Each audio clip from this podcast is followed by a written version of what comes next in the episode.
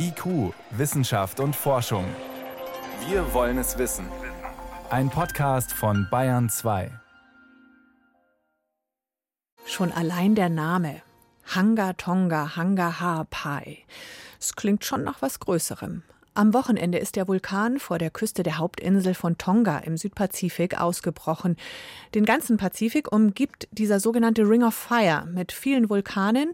Da ist viel Bewegung in der Erdkruste, von Kalifornien über Japan bis eben hin zu den polynesischen Inseln, wie jetzt der Ausbruch zeigt. Die Satellitenaufnahmen zeigen, welche unglaublichen Kräfte da wirken, wie ein riesiger Aschepilz mitten im Ozean aufsteigt. Vor der Sendung konnte ich den Vulkanologen Donald Dingwell von der Ludwig-Maximilians-Universität in München dazu befragen. Ist speziell dieser Vulkan berüchtigt? Hatte man den auf dem Schirm in Fachkreisen?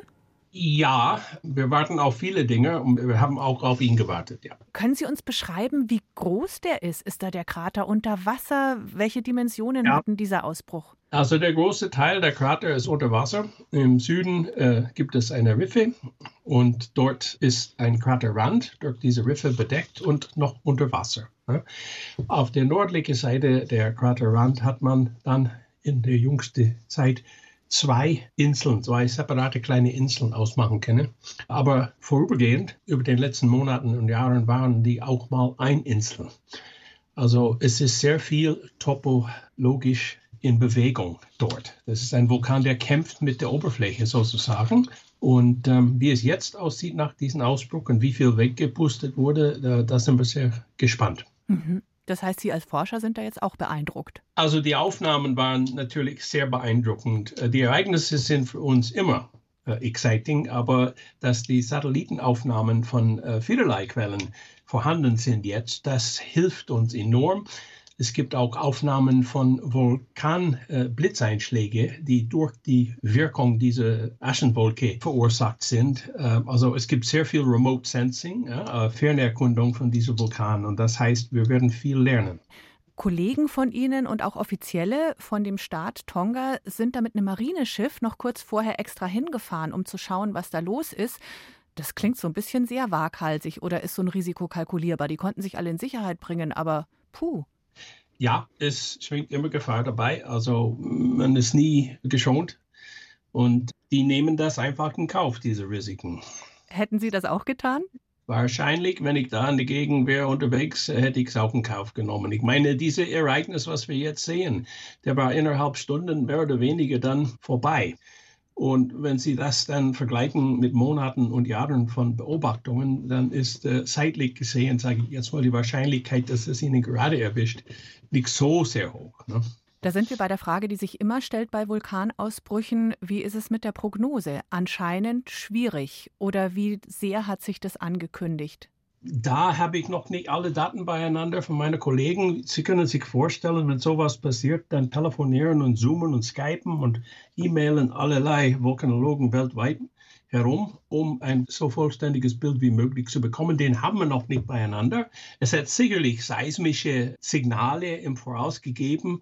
Die große Frage ist, ob die genügend Seismometer da vor Ort haben, um ein wirklich klares, scharfes Bild davon bekommen zu haben. Und es hat vielleicht auch eine Deformation der Erdoberfläche bevor der eigentliche Explosion gegeben. Beide Sachen kenne ich noch nicht und ähm, ich denke, in den nächsten Wochen werden wir das alles zu sehen bekommen, was wir wissen.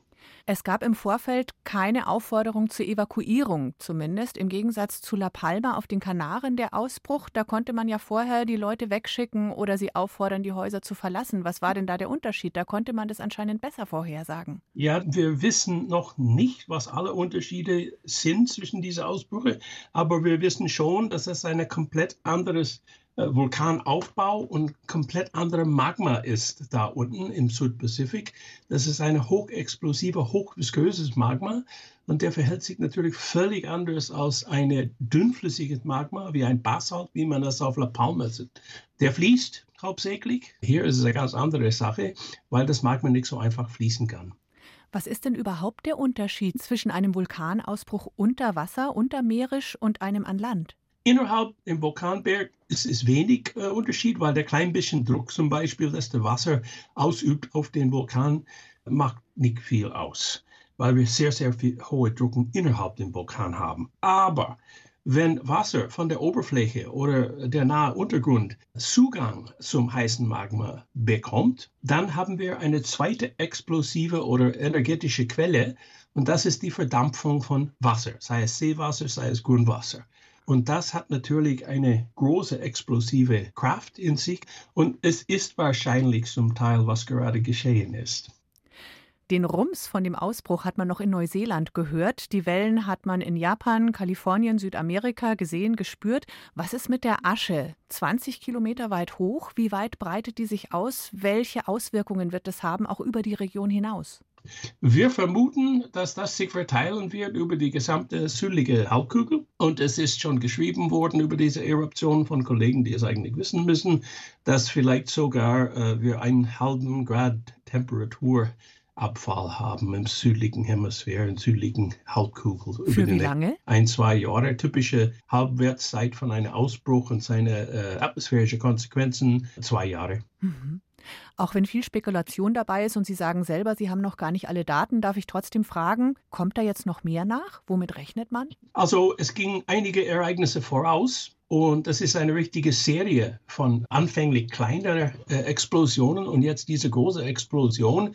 Keiner kann sagen, ob es jetzt weitere kleinere oder sogar weitere noch größere Ereignisse gibt. Aber die Wahrscheinlichkeit liegt wahrscheinlich auf der Seite von mehreren kleineren Explosionen weiterhin. Die Zyklus von solchen äh, Ausbrüchen in dieser großen Ordnung, wie es gerade geschehen ist, ist ungefähr, es hat eine Periode von 1000 Jahren. Und Sie sehen sofort, wir haben ein kleines Problem, wenn wir wissenschaftlich arbeiten wollen, weil damals gab es keine Überwachung. Und deswegen sehen wir zum ersten Mal in dieser großen Ordnung historisch diesen Vulkanausbruch. Der Vulkanologe Donald Dingwell war das von der Ludwig-Maximilian-Universität in München. Vielen Dank für Ihre Erklärungen. Bitte. Und wer mehr wissen möchte und auch Bilder sehen möchte, klicken Sie mal ins Internet unter br.de/wissen. Dort finden Sie noch viel mehr von Hunga Tonga Hunga Haapai.